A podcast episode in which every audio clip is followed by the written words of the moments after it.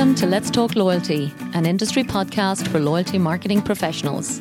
I'm your host, Paula Thomas, and if you work in loyalty marketing, join me every week to learn the latest ideas from loyalty specialists around the world.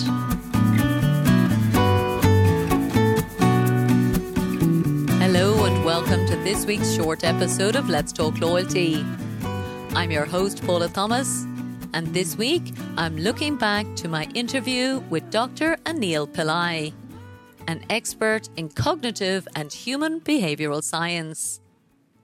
Anil has a very different expertise compared with our usual guests, who, as you know, are typically leading loyalty programs for various global brands.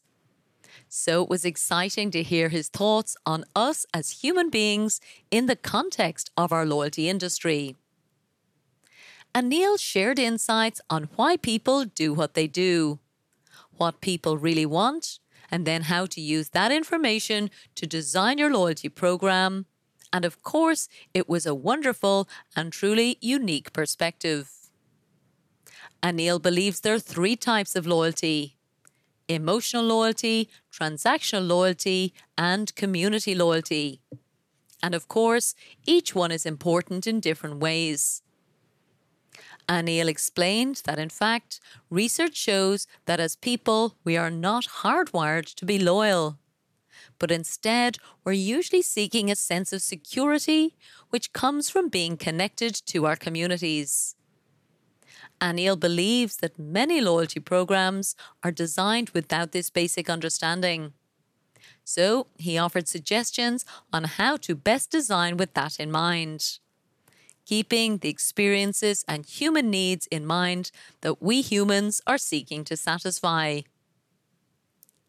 Anil then went on to talk about the different types of friction that cause people to drop out of loyalty programs or disengaged. And he shared that there has been some absolutely amazing research done in that area. He explained that it's cognitive friction that is the hardest to overcome. When customers get overwhelmed with too many choices or questions to answer, that's when they abandon a transaction or drop out of joining or using your loyalty program at all. In tests, the experience of cognitive overload literally registers in the brain the same way that physical pain registers.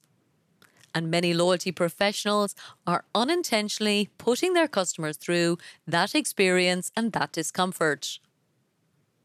This level of concern made an awful lot of sense to me. And I think once we appreciate this, it's no wonder then that the concept of simplicity, or what Anil terms minimal friction, is such a key factor to the success of any loyalty program. That's it for this short episode. If you'd like to learn more about Anil's insights on driving loyalty by understanding more about the psychology of human beings, then do check out my conversation with him on letstalkloyalty.com/102. Tomorrow, as you know, is another exciting episode, this time with the commercial director of Spain's leading train company called Renfe. And then on Thursday, I'm joined by two executives from Bond Brand Loyalty, who share some of their insights from their much-anticipated annual research report, known to all of you quite simply as the Loyalty Report. This show is sponsored by The Wise Marketeer, the world's most popular source of loyalty marketing news, insights, and research.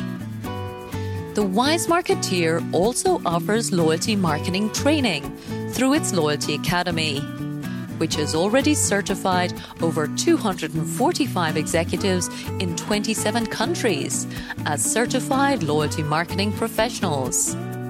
For more information, check out thewisemarketeer.com and loyaltyacademy.org.